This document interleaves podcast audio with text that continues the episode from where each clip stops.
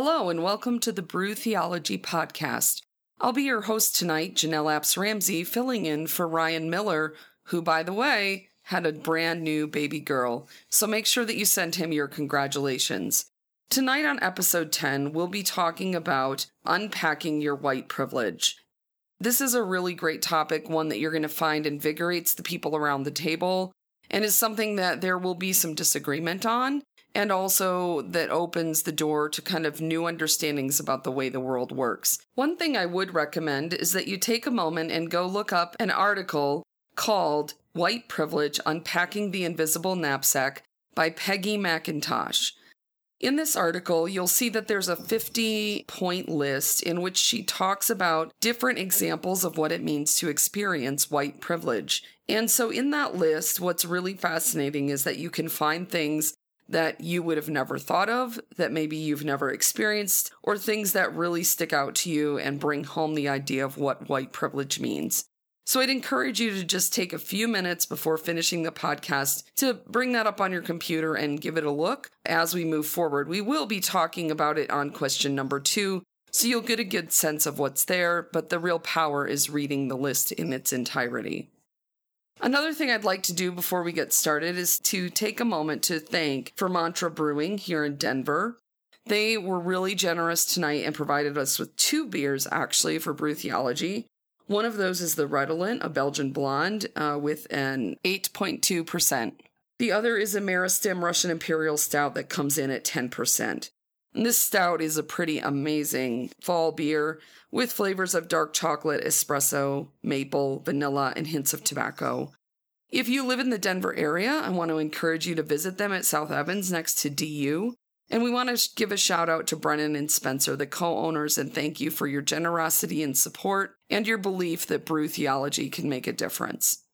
Before we head into the podcast tonight, I just wanted to take a moment to talk about what I love most about it. And for me, in brew theology, it's the people. We have all kinds of people that meet around the table every week, and those people bring different experiences, different ages, genders, traditions, cultures. And that's what makes these conversations so powerful and so meaningful. Just this week, as I was leading a remix, what I had around the table was a great mix of, of people. I had disciples of Christ, ex Nazarenes, atheists and agnostics, an evangelical Christian, and so that group made for a great discussion. There was a little bit of disagreement on how we interpret this and what that means, but that makes it come alive as we're able to wrestle with how does the issue of white privilege affect our lives and how does it impact the world that we all live in each day? So I think that you'll find when you lead this issue of white privilege in your town that you're going to get some new information, some new insights, and new perspectives. And I encourage you to consider doing this topic once your group is up and running. Thank you for joining us and have a great day. Welcome to the Brew Theology Podcast.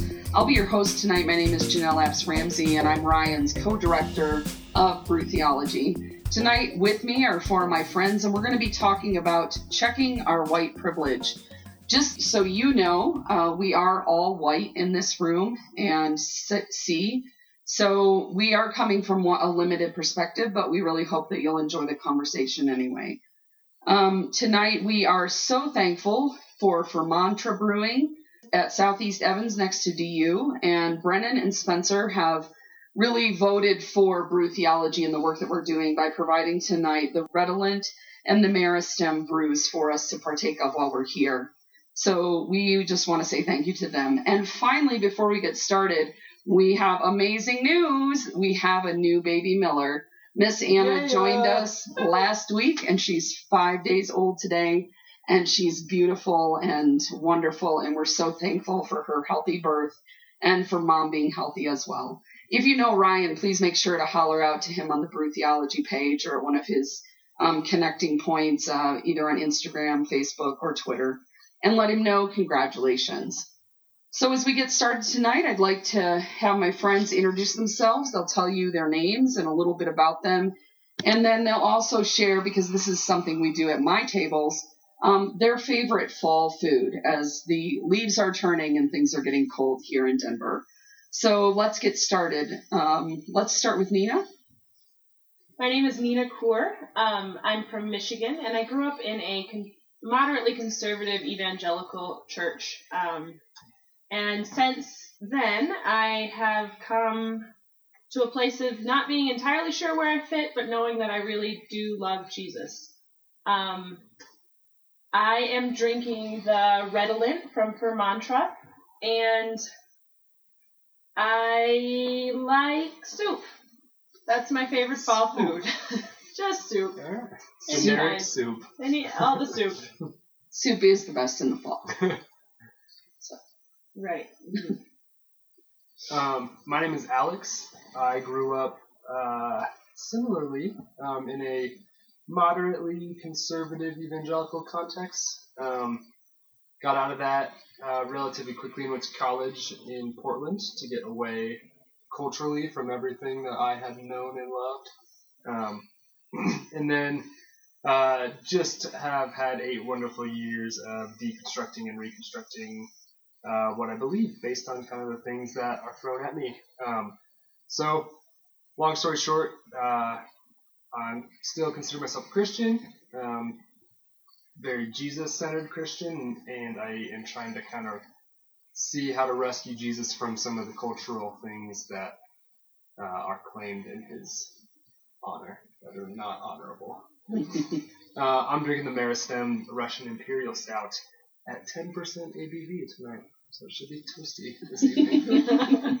and your favorite fall food? oh yeah, um, I actually enjoy eating pumpkin, like actual roasted pumpkin. Mm. It's really good. That sounds good. And you can't really get it any other time. in the That's fall. right. All right.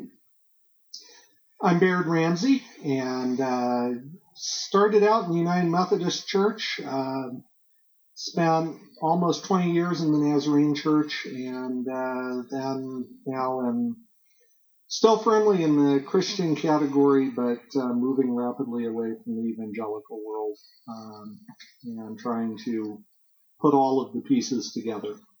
Uh, it's nice to see the broader perspective. Uh, as to favorite fall food, um, I was going to say pumpkin pie, but as you mentioned that, then uh, acorn squash with some maple in it also sounds Oh. Really good. So I'm looking forward to both, and we'll we'll see which one I get first. And like I said, I'm Janel. Uh, Baird happens to be my husband, if you didn't figure that out. And uh, we both uh, spent a lot of time in the Church of the Nazarene uh, working towards ministry. Uh, we moved to Colorado and things have kind of changed. Uh, I would label myself a progressive Christian. We attend currently an ELCA church and I help host a house church in my home. And tonight I'm drinking the Meristem because I love stouts. They're amazing.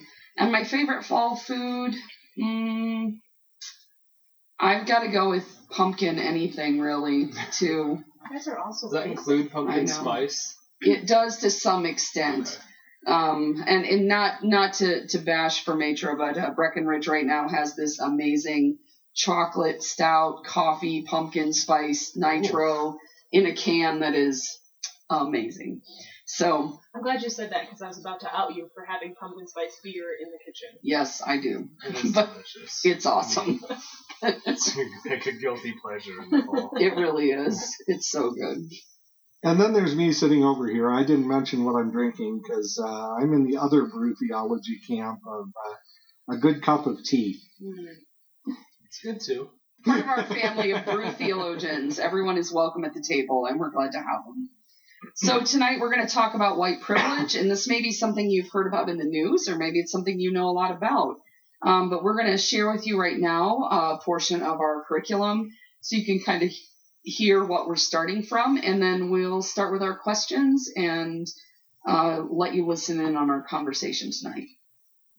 Our national history has perpetuated a social reality that favors white skinned, among other traits, but we'll stick with race for this week. White skinned persons towards economic, political, and social advantage, while by design keeping this preferential treatment hidden from those in which it advantages. Examples range from the overt, such as the history of redlining in the housing market, to the hidden, such as the ability to be around people of your own race for the majority of your social experiences. Think about it work, place, church, school, etc. Peggy McIntosh, one of the primary resources for understanding white privilege, summarizes it in two quotes. Quote one As a white person, I realized that I had been taught about racism as something which puts others at a disadvantage, but had been taught not to see one of its corollary aspects, white privilege, which puts me at an advantage. I think whites are carefully taught not to recognize white privilege. I have come to see white privilege as an invisible knapsack of unearned assets, which I can count on cashing in each day, but about which I was meant to remain oblivious. Second quote One factor seems clear about all of the interlocking oppressions. They take both active forms, which we can see, and embedded forms, which as members of the dominant group one is taught to recognize racism only in the individual acts of meanness by members of my group, never in the invisible systems conferring unsought racial dominance on my group from birth. Racism, in her mind, is both the overt and the embedded forms of discrimination. White privilege falls into the embedded category. It is hidden, two steps removed from the immediate reality, and therefore difficult to see without guidance. While it is safe to assume most people are against overt racism, think KKK, Aryan Brotherhood, etc., we cannot even begin the conversation about embedded, institutional racism, learned racism, conditioned racism, etc., racism, until we begin to unpack our own stories and own privilege or lack thereof, and place ourselves in the larger narrative of our nation's great sin that is white supremacy. So, what does this have to do with theology? it can and should be argued that our history of Christian theology holds a great responsibility for the injustices of our nation. Slavery, Jim Crow segregation, opposition to mixed marriage, all at one point were condoned theologically, and in some circles, still so today. Furthermore, other religions have and sometimes still do hold interpretations of faith that promote superiority of one group over another. Think of the caste system in India and uh, warring factions of Islam, just as a small example. One can also look to religious traditions as champions of racial equality. For instance, liberation theology in the Christian traditions, shout out to Andy Millman for our last topic, Muslim American solidarity with Black Lives Matter, and pushes in the Buddhist traditions to work toward inclusivity. Furthermore, some prophetic literature addresses both overt inequality and embedded inequality, particularly the book of Micah and Amos in the Judeo Christian traditions.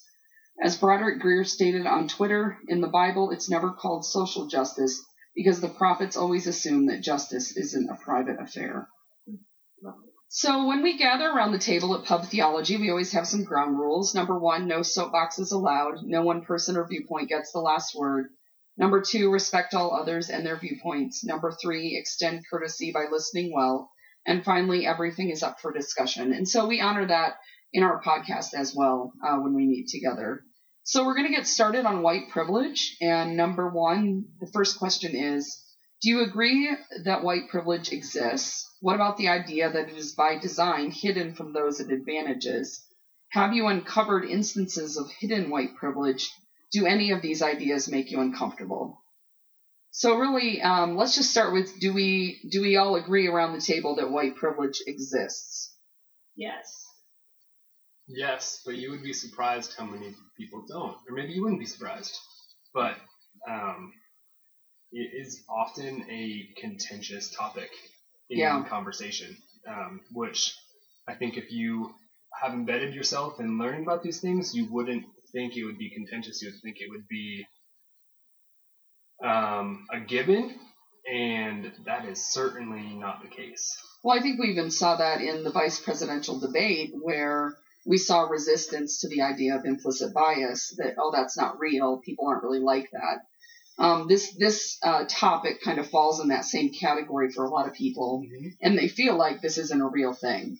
Um, and so around this table, we agree that it's a real thing. Uh, what about the idea that it is by design hidden from those who it advantages? I think, among other things, in talking about whether or not it exists, um, I'd like to go back to what you just said. Part of the problem is the cardinal sin uh, in our day and age, one of them is being racist. Mm-hmm. And none of us want to be racist. It's it's not acceptable. And yet, at the at the same time, anytime that we talk about this this topic, we are in some way saying that there is racism, and in some way, I am part of, responsible for, or benefiting from an action that I personally would never choose to do. Right. Yeah. And so I think that speaks to why this is such a hard topic. Um, and I I am probably a latecomer to the realization that this is there for that kind of very reason. I I do not do racist things. I have gone out of my way not to be racist. And yet, as you start to look at it more deeply, it is there's another layer. Yeah, absolutely. Absolutely.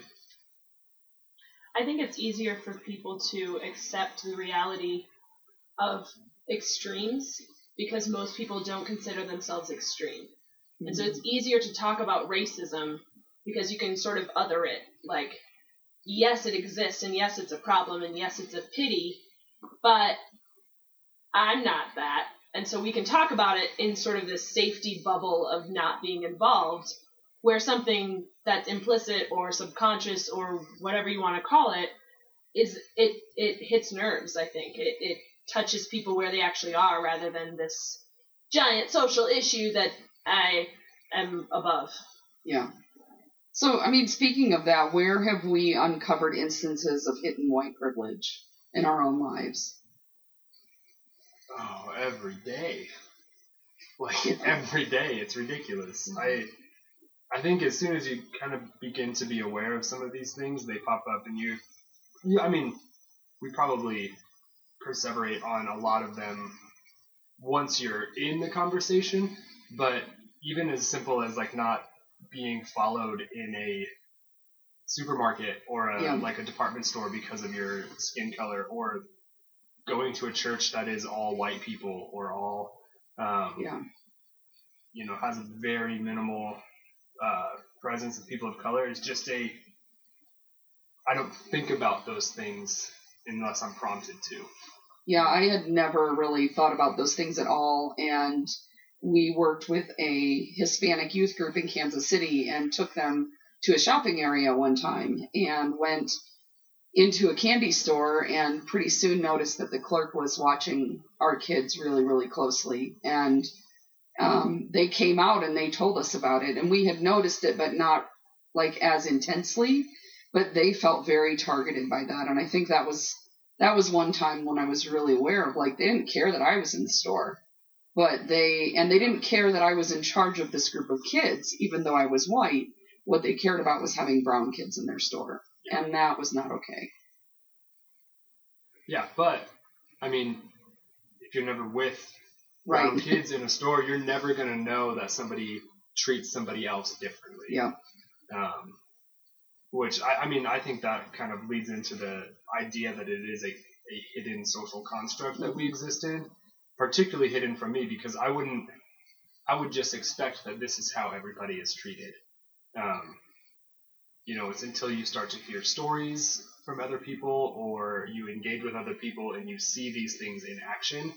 Um, but at that point, then you there are some people that would just maybe attribute it to individual racism and right. not to a system of you know this happens habitually and on a pattern over and over and over again. Um, so yeah, I think I'm learning more and more about how it's been hidden from me, and it's devastating. Like, yeah.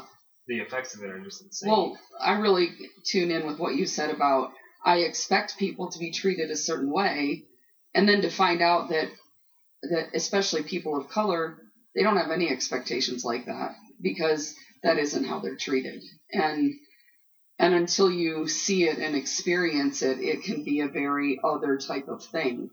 Um, but once you see it, you can't really unsee it.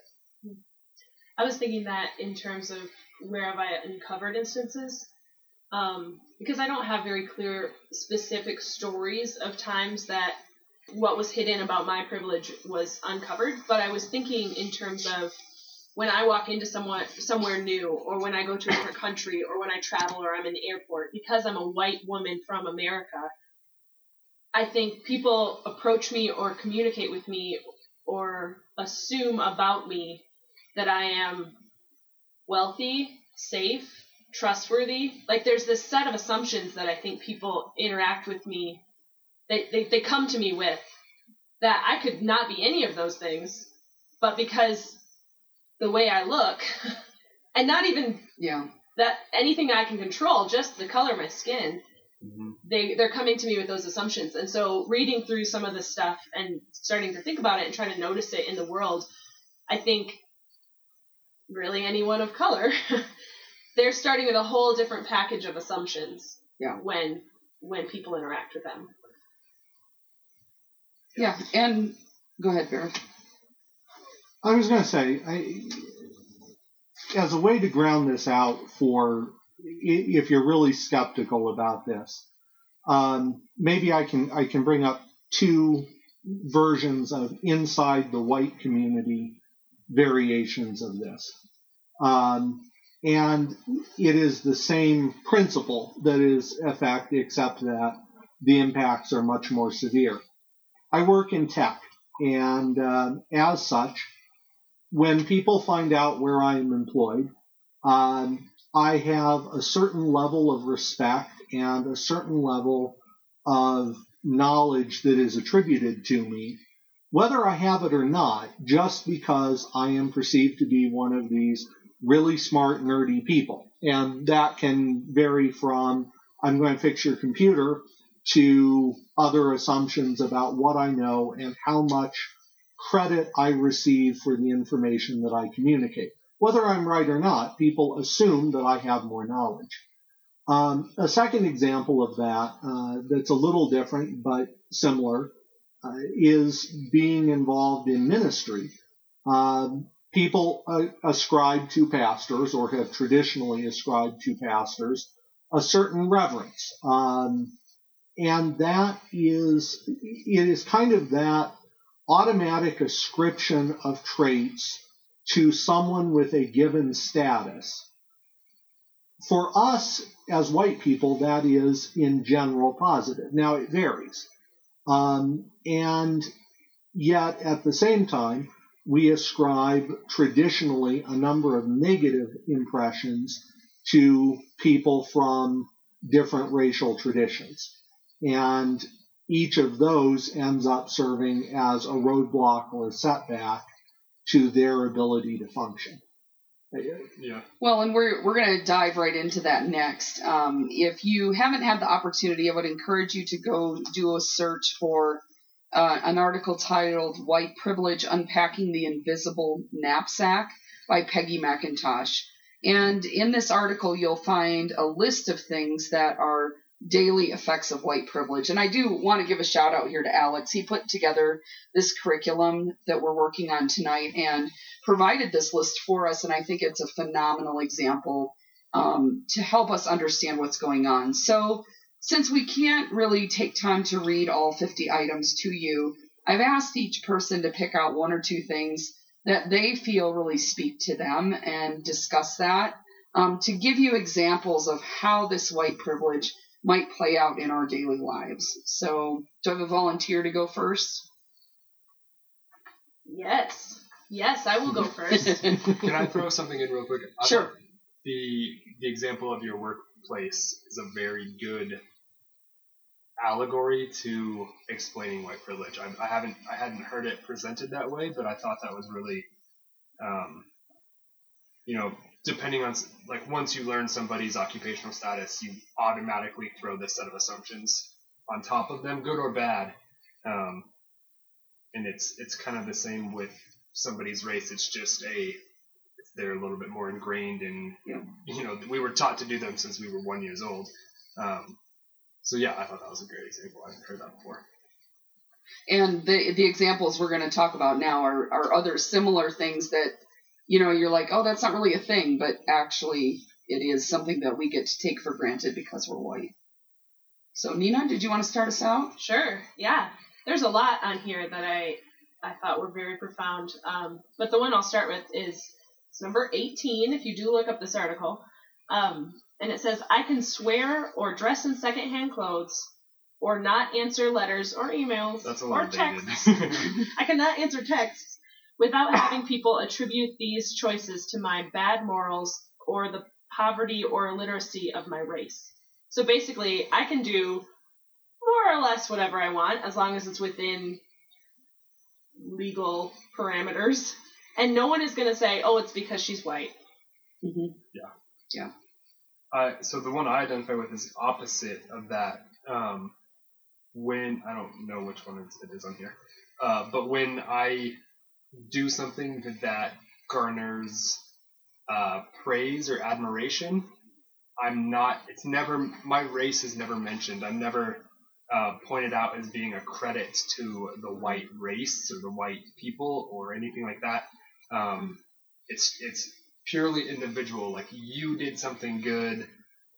Um, you know, you get this award, whatever it might be, and yeah, I, I don't have to speak up for or represent my entire race. So I, I thought that was just Yeah, we- fascinating. We had a, a professor at our table last week, and she mentioned uh, the kind of the correlation of that one with becoming a professor that has tenure. But if you're a woman, well, this is to meet guidelines, or if you're of a different uh, cultural background, well, this is to meet our guidelines. It doesn't have anything to do with all the work that all of us have to do if we're pursuing master's or doctoral degrees and all of the effort that goes into that it's then attributed to whatever category you're in, um, which is really, really unfair. And so mine is kind of silly. Um, I actually really like 39 because this has been a big part of my life for a long time. I can be late to a meeting or event or whatever without having the lateness reflect on my race. Now, people might think I'm a little flaky or that I um, you know, don't plan ahead enough, but it's never attributed to the fact that I'm a white girl. And so I just think that it's so interesting that something that simple and basic that's a part of each of us in our daily lives, whether we're on time or not, is something that you would hold against someone because of their race. Um, so I thought that was an interesting inclusion on that list. Baird, did you have one that jumped out to you? Oh, I have several. Uh, um, I've been doing a lot of reading on this topic, and, and I think in that two stand out. One of them is uh, I can turn on the television or open the front page of the paper and sees people of my race widely represented. Um, I was actually reading an article uh, earlier today that was talking about tech um, and it's a study out that is looking at the lack of people of color uh, in tech. And one of the things that they say is the few people that you see in tech are white people with glasses. And if you aren't a white person wearing glasses, what are you doing in that field? Uh, if people do not have role models that they can see, if they do not have examples in front of them, the research says that it is harder for them to identify or imagine themselves in that role. And the cost of that is that we lose great talent. And so that one is standing out. Um, and then uh, a second one uh, that is also kind of scary. Uh, I can be sure, this is number 41 if you're following along, I can be sure that if I need legal or medical help, my race will not work against me. Yeah. Um, and the recent research coming out on medicines and medical treatment and stuff is just flat out scary that if you are not white male, uh, the outcomes are going to be significantly different, and no one's bothered to do the research to know why. Yeah. Um, I'm sitting in on a uh, uh, class right now, and it's about health disparities, and we talked about, um, you know, all sorts of social determinants for health outcomes and stuff like that. But it's fascinating the amount of um, disparity there is with prescription prescribing um, painkillers to people in chronic pain uh, and the differences between people of color and white people, and that people of color's pain, even if it is like on a an objective scale equal, um, it's they're they're often prescribed less uh, like lower dosages and less amount of the time, if that makes sense. Wow. Um, hmm. Yeah, and so there, I mean, the the numbers to some of this stuff is incredible. And so there's somebody in our uh, in our local Denver Pub Theology group that posted an article in our discussion um, that basically goes through like hundreds of just like quantitative examples of all of this, uh, and it's fascinating. Like it's hours and hours of reading, um, but it puts to it puts to numbers all the stuff that we're talking about, and it's insane. Yeah. I think it's incredible that all of those numbers exist. And I guess we're sitting around the table right now with four people who've studied sociology academically in a college setting. Um, so we're a little bit biased in that way. Slightly. but I think the fact that the numbers are overwhelmingly demonstrating that this is real. Um, it's amazing how many people are still able to deny it.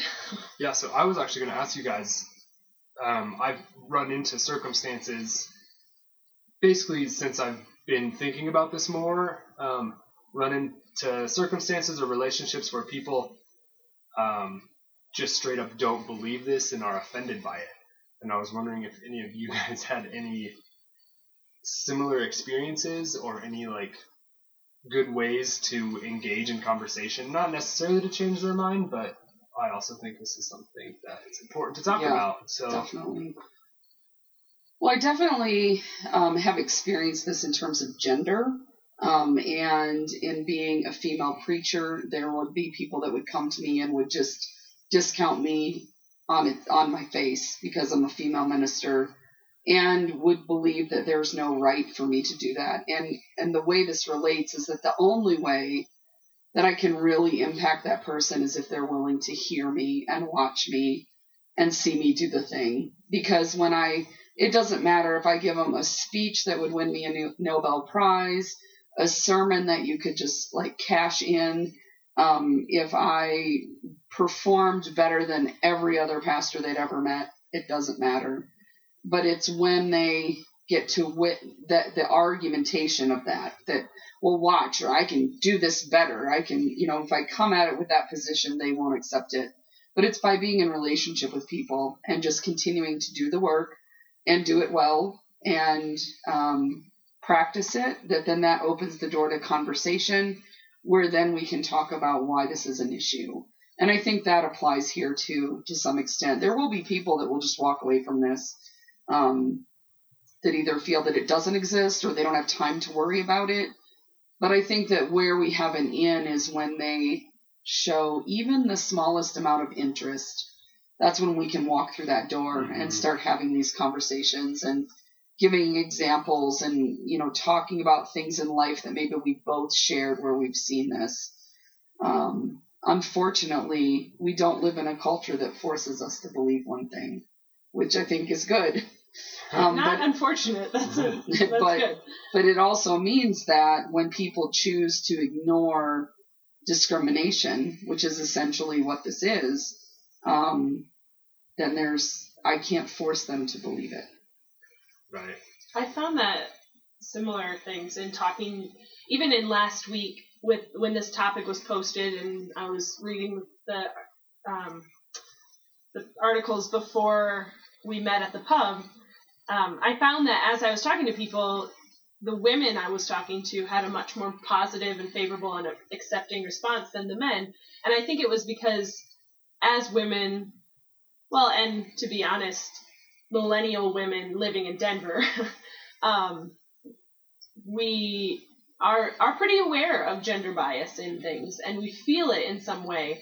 And so, um, so I think that that might be an in to talking to people about this, especially those who are who are, who are kind of hardline, like this isn't real and it's just making a big deal out of nothing, and those sort of arguments. Um, it's helpful to then talk about, oh well, what where have you felt discriminated against, and what are other other sort of unconscious biases in in our culture? And then you can sort of tie it back because if if you can identify personally with some sort of discrimination then it, it's yeah. sort of easier to say oh well i suppose that could also apply elsewhere. And so i think i found that that was sort of how people responded as i was talking about it. And it has helped me identify with some of this in a way that i won't ever identify as a white person but if I think about it in terms of gender, then I, I sort of could understand yeah. how that would feel. Absolutely. Yeah, I think the other thing that we have to do sometimes, even though it's super uncomfortable, is when we're witnessing this or when it's really apparent in front of us that there's this discontinuity, we, we have to say something. And that may mean we may upset a friend or make someone upset, angry, or or make the mood in the room shift a little to the awkward. But the only way that this kind of thing changes is when we're willing to speak it. And, um, you know, for example, you know, we use the word ally often in terms of LGBTQ, but in terms of gender also, I mean, female, male gender, women need men to be allies in terms of equality. We can't do it without them. And I don't necessarily like that all the time, but it is true. And the same applies in terms of white privilege and racism. We must be allies. And sometimes that means we speak up to other white people. And sometimes that means we give our black, brown, other friends the opportunity to speak in a place where they might not be able to speak. Mm. Yeah.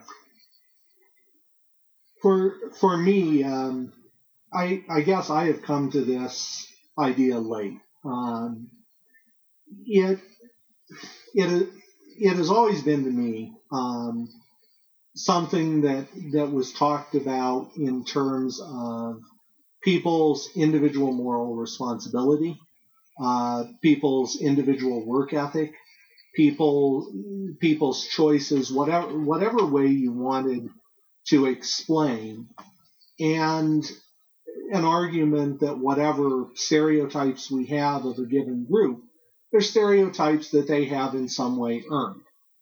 Um, and I don't, I don't even know exactly what tipped tipped me over the line to, to look at that and say that that's an in, incomplete narrative. Um, but one of the things that I have I, I, have run into recently in some of the reading I've been doing is uh, the idea of of back talk. Um, that anyone that brings up the idea uh, of white privilege or or brings up systemic racism or implicit bias uh, is participating in a countercultural message. Um, I'm trying to remember the author this came from. I think it's from a, a book called White Like Me. Um, but uh, anyway, there, there's this idea of back talk. And we want to suppress that narrative and we want to suppress the possibility of that narrative because that's what allows these things in the invisible knapsack to remain invisible. Um, on the flip side, I saw a really powerful YouTube video. Um, and it's basically they have a, a bunch of different people line up in a line in a room. It's the privilege walk. The, yeah. And and yeah, I'll tell about it. Well, no, I I just now became familiar with this activity, so. So they basically then proceed to call out, um, have you benefited from this? Have you been hindered by that? And some of them are general things. Some of them uh, very much take out people of a given gender, uh, or take people out because of um, uh, LGBTQ status or whatever. And you end up, you either take a step forward or a step backwards if you've benefited or been harmed by it. And very quickly, the people start spreading out throughout the room. And it's just, it's truly depressing uh, as, as you look at it and you realize that these things are not just things that these people have done, but they, they are they are things that are happening to people that prevent them from being able to have the same opportunities. Yeah.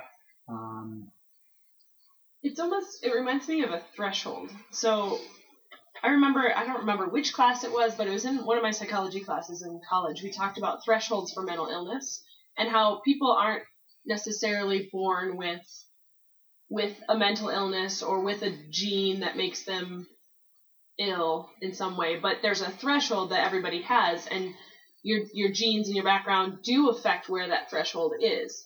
Mm-hmm. And so it's sort of like these unconscious biases or privileges or whatever sort of move that threshold around without you really knowing it. So then yeah. you're starting from a, a a line or a starting line that's way behind if you're a minority or if you're a person of color where where we're starting as white people um lost my train of thought but it's like that well i think one example is is the com the comic that you've seen drawn where you have a classroom and the the white kids in the front row and the black kids in the back row and you have to try to throw a piece of paper into the trash can. Um, you're automatically disadvantaged because of some of these things. And those kind of um, simple examples though help us put a framework around what's going on here. Mm-hmm. i think one of the things that can happen when we are um, encountering privilege is that we can get a sense of shame around our own identity and we have a tendency to become defensive in order to protect our own concept of reality. How can we learn about white privilege in our own lives without becoming defensive or writing off our white privilege as something else? Or even, let's go so far as to say, getting bound up in shame because yeah. we realize all of the advantages that we have. So, this is a concept that's super interesting to me uh, because I identify with it so well. Because um, I grew up you know the history books and the teachers and the social setting glorified the civil rights movement as the solution to racial tension in our country. And so I grew up in this post-racial, what I thought was post-racial existence where everybody was treated equally and where you were in life was like purely dependent on how you acted and your skills and, and everybody was on this equal playing field. Um, and then I started learning about different you know different cultural experiences or different racial experiences and um, particularly through some academic experiences. Um, but that whole like house of cards crumbles down. And so like i kind of had to come to terms with like oh i've lived a lie about how i've thought about the world for the last 20 years. Um, and how do i interact with that? And how do i come to terms with that? And then um, you know, seeing the white privilege that I've experienced experienced stack up on top of my back. Like there's a there I don't know if shame is the right thing, but but it is um, it kind of becomes personal at that point. Yeah. And but yeah, I, I think that a lot of people identify with this like kind of gut punch to their reality because people my age at least racism was taught to us that it was a thing of the past. It did right. not exist anymore. And right. you know, MLK was like raised to this saint level of being this like peaceful, you know, peacemaker, and um, that's not how he was. That's not the situation we're living in. And uh, coming to terms with that reality is very, yeah, kind of wrecks your world, and you can very easily pull away from it and just completely disregard it. Yeah. Um, and it's so much easier to do that. Yeah, one one way I've experienced this kind of in the inverse is coming out of uh, a more conservative tradition. As a woman, I um, I always assumed that I had not quite measured up because I never made it all the way into full time ministry. And as I started doing this reading about almost exactly a year ago, I realized very quickly that I was I was experiencing gender discrimination through some of these unconscious systems, and it has been life rattling um, to realize that I've been part of that system, that I have been um, someone that people have looked to and gone, well, I, you know, maybe if I just try harder, or I do better, or I am more modest, or I'm quieter, maybe I'll make it. Um, And the truth is, is that there are systemic biases in the system I came out of that mean that unless you meet a certain mold and have certain aspects, you're probably not going to be chosen. And that has nothing to do with my performance. And I think, I mean, I, I really think that's a critical aspect here because on both both directions. That when and, and relates to what Baird was just saying about it being the personal, try hard, do your best. There are so many things that are against people in many of these categories that they're already starting at a deficit. So it doesn't matter if they're as smart as Einstein with all the people skills in the world, they may not make it. Right. Um, and the same goes for us. Just because we were told we were gifted and talented and always elevated to the front of the class and made to be the most popular doesn't mean that we're really that far ahead. And I think that that reality calls us to acknowledge that we're all human, that we all have to meet each other in the same place, and we have to try as best we can to rip down those assumptions, both positive and negative, and meet people face to face and move forward from there. Um, and I think that's that's the best way that I avoid kind of the utter depression that can come yeah. with some of this. Yeah. And and feelings, if I'm being honest, some of those feelings of like, hey, look where I am. No, like it doesn't have a whole lot to do with me sometimes. Right. And so being able to just come and meet people one on one is sometimes the best thing I can do. As we're talking about this, um, it seems like what it's reminding me of is is sort of the stages of grief and what counselors and therapists and researchers have talked about in terms of dealing with grief. Because, Alex, you're right. It is sort of like a, a sucker punch when when you sort of recognize, sometimes gradually and sometimes all at once, how privileged we are as as white people. Or if you're listening to this and you're not uh, privileged white person and you you feel the the flip side of this um yeah. and are are, are hearing somebody acknowledge it for the first time. I don't know. Um i think it's right it's important to give yourself grace. And brene brown has a lot of really good stuff about shame. Yeah. um and a lot of it is recognizing that it's grief and it's it's not like you're going to go through the stages. You're going to be angry. You're going to barter. You're going to be in denial. You're going to eventually accept it. But i think recognizing it as a transition, which by its nature requires grieving and letting yourself kind of go through those moves without without expecting to to have a firm grip on it. Yeah. Or just just bust through the the stages in order. Because grief doesn't work like that. As much as we try it doesn't work like that. So recognizing this as a big transition and letting your your mind and heart and and life sort of do the nebulous grieving process i think will be really important for us to be able to come through on the other side as individuals who are secure and confident and and gracious and compassionate in these issues. Um, because we can't just move from not not knowing about it at all to all of a sudden being another martin luther king jr like there's so many things that need to happen even within ourselves to recognize what we can do in our own lives. I, th- I think along those lines, one thing that uh, is coming to mind, a number of the points in the Invisible Knapsack talk about uh, variations of the, and I'm going to lose my train of thought just like that. Um, but uh, I should really just look back at the list. It seems to me that the the challenge to avoiding uh, white guilt, um, which is, uh, of course, one of the buzzwords that, that everyone is saying that all of this is just talk to make us experience white guilt, um, is to realize that at one level, these are all systemic things in our culture. They're not they're not things that I have set up. They're not things that I have directly done, although they are things I contribute to because I'm not aware of them.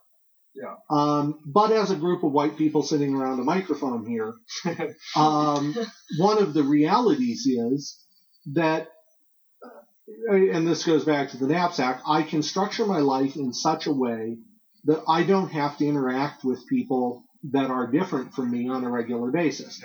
Mm-hmm. But it's beyond that. In my case, it isn't that I don't have to, it's that my life has been structured in a way that I don't have to because the functionally is not quite true, but functionally, the only people of color that I interact with are some support staff at the office. Right. Um, and, and it's not that anyone is set out to do that. We are actively trying to recruit to change that, but there's no one to recruit from. Mm-hmm. Yeah. And more needs to be done to address that. More needs to be done to address the pipeline. I'm fully aware of that. We need to find ways to bypass the, the pipeline. Fully aware of that. Um, but I, I can't be guilty for the fact that that is the reality that I'm in because it's not a reality that I'm choosing. On the flip side, um, there are also ideas like uh, something that comes out of Bryan Stevenson's Just Mercy. Uh, he talks about the importance of choosing to structure our lives in ways yeah. that, if we care about this topic, we get proximate with the lives of people who are not in our own category, mm-hmm. which is itself difficult, which is not going and, oh, I went to one church service at a black church. Right. Um, I, I, we did that as a school trip. It, you know, okay, uh, it was interesting. I volunteered at the food kitchen, so I got this figured out. Right. Yeah. Yeah. Uh, so I think like there are a lot of protests that were happening in Denver, particularly around um, when some of the Mike Brown case, when the verdicts were announced and stuff like that. Um, and I it was almost like I wanted to go to these protests to appease my feelings of guilt or my understanding of the situation, and so I, um, I didn't end up going because it seemed selfish to go to make myself feel better. Mm-hmm. Does that make sense? Yep. Yeah. Um, yep. And so I, I don't really know how that relates to what you just said. I really enjoyed what you just said, but but that made me think. Well, no, I think that's I think that's dead on the right response to it. On the one hand, I can't I can't resolve my white guilt by one action, uh, but on the other hand, I don't know if this is correct or not, but I would I would almost say my white guilt isn't necessarily my personal guilt. It, it right. is partially systemic. It, it is yeah. partially mine when I choose or fail to take actions, uh, when I when I talk over the woman in the room, or when I whatever, then I am directly contributing to it. Or if I if I discount a person of color, uh, you know, so help us if if we're uh, there was an incident apparently on an airplane uh, this last week where a, a black doctor was not allowed to treat a patient who was having distress on the plane, and basically the no, you're not a doctor type. oh my god. Um, yeah. Um, so there are things like that where yeah, yeah, that's just straight up on you. Yeah. Um, but, but there are other ones of these that are that are very much not they're not direct and, and the art of being an ally is realizing it and giving up your moment to talk, which is really ironic sitting here on a podcast, yeah. um, or finding ways to be involved with people where you can support them or whatever. And yeah. and it's finding that balance, I think, that lets us be productive about it. Um, yeah. Guilt is rarely productive.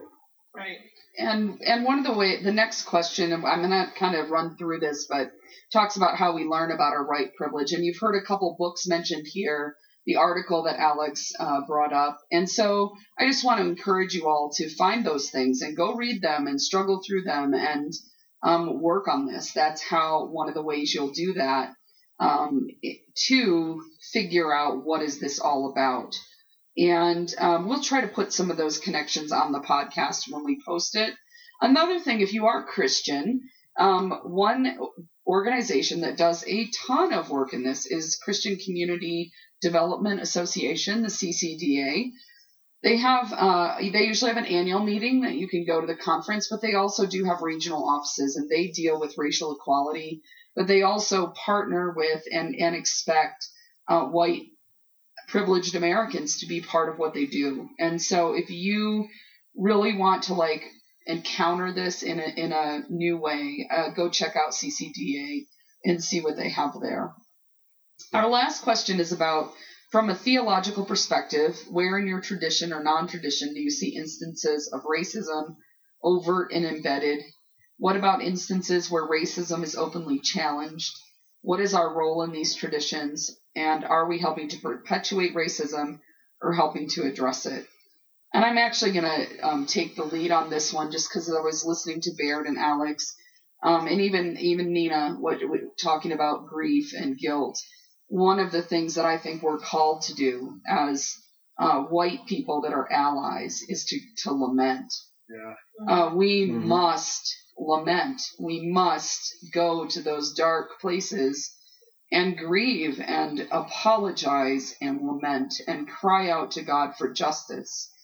Um, and if we're not doing that, then we are not doing part of what we are called to do as the privileged class.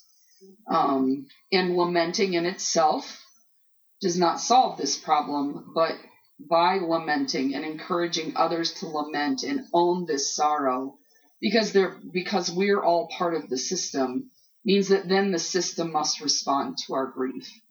Um, and so that's a tradition that I would highly recommend if you are in any sort of leadership uh, in any sort of church or group or gathering or synagogue or temple.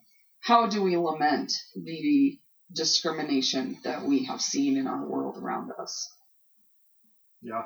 Um,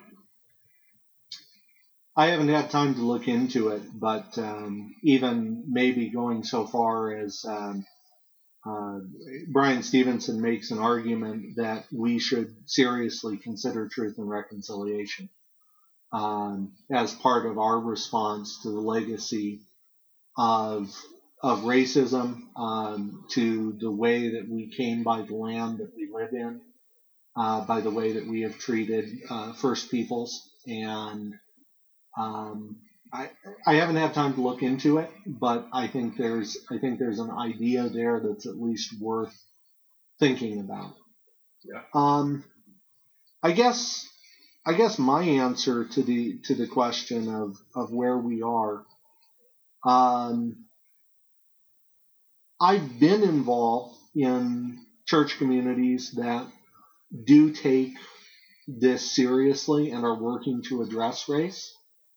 Um, and I've seen that done somewhat effectively, and I've seen it done really poorly. Um,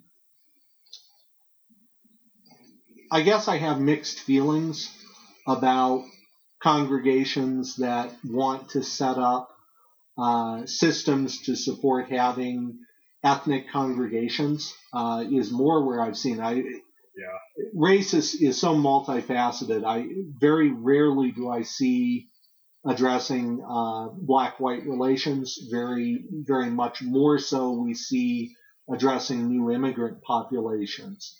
Um, but what I've what I've seen there is is even systems that push separate but equal. Yeah. Um, yeah it's good when it works. It's good when the church is reaching out and providing English education for new immigrants. It's good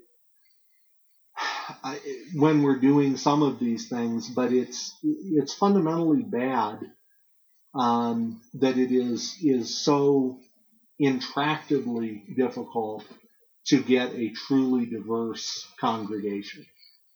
Yeah, I agree. I think that that's often a yeah, well, we could get into the multicultural church in an entirely different podcast.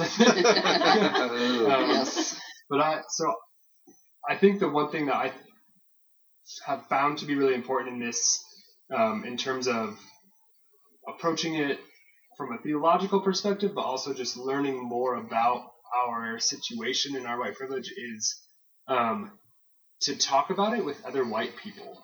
Um, and that kind of sounds counterintuitive, but there's uh, there's a lot of re re-traumatization that can happen with uh, if you're talking to somebody who has experienced overt racism or like a just a really tough experience with white privilege um, learning from them can just re-traumatize their their circumstances and um, I think the act of engaging in lament and like Janel was saying, which is a really really good uh, point, and but of engaging in that and then discussing with a like community, um, particularly when you have some education and some context to it, uh, I think can be a really healing thing. Um, that one isn't re-traumatizing uh, the people who were trying to prevent trauma from being imparted upon them, um, but it also is not.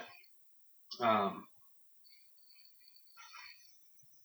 I mean, black people at some point, I'm sure, are sick of being asked about all the crappy situations that they've been a part of, uh, and so that's that's a I think an important thing to think about when when we go about and set into the world to talk about these things.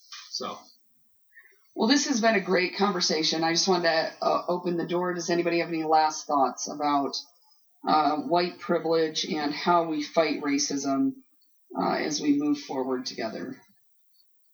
I thought we weren't allowed to have a last word. Yeah, there is no last word. Oh, see, I'm not allowed to say it that way. All right. Well, did any of you learn anything new tonight that you didn't know before? yes. I think Baird had a great example about work. I think that's, mm-hmm. it's good to con- contextualize it that way for conversation for sure. Definitely. Thanks. All right. Well, I want to thank Baird, Nena, and Alex for joining me tonight, and we want to th- thank Fermaentra for this amazing beer. And I loved my Meristem. That was great. And uh, we just want to encourage you to find us on Facebook at Brew Theology, at Twitter at Brew underscore Theology, on Facebook and Instagram at Brew Theology. And then you can find the podcast where all podcasts are found iTunes, Stitcher, Radio, Google Play, Pocket Cast, Podbean. Uh, those will all be right there. And finally, just uh, to, if you heard little bells while we were talking, that would be the Siamese that never comes out when there are strangers in my house. I feel so privileged. Alex, you're like family now. and so that little interruption is his fault. And we also want to give a shout out to Tiberius, who sat quietly and did not jump on the table and interrupt the microphone. So thank you so much for join, joining us at Brew Theology, and we look forward to talking with you next time. Peace. Peace. Cheers.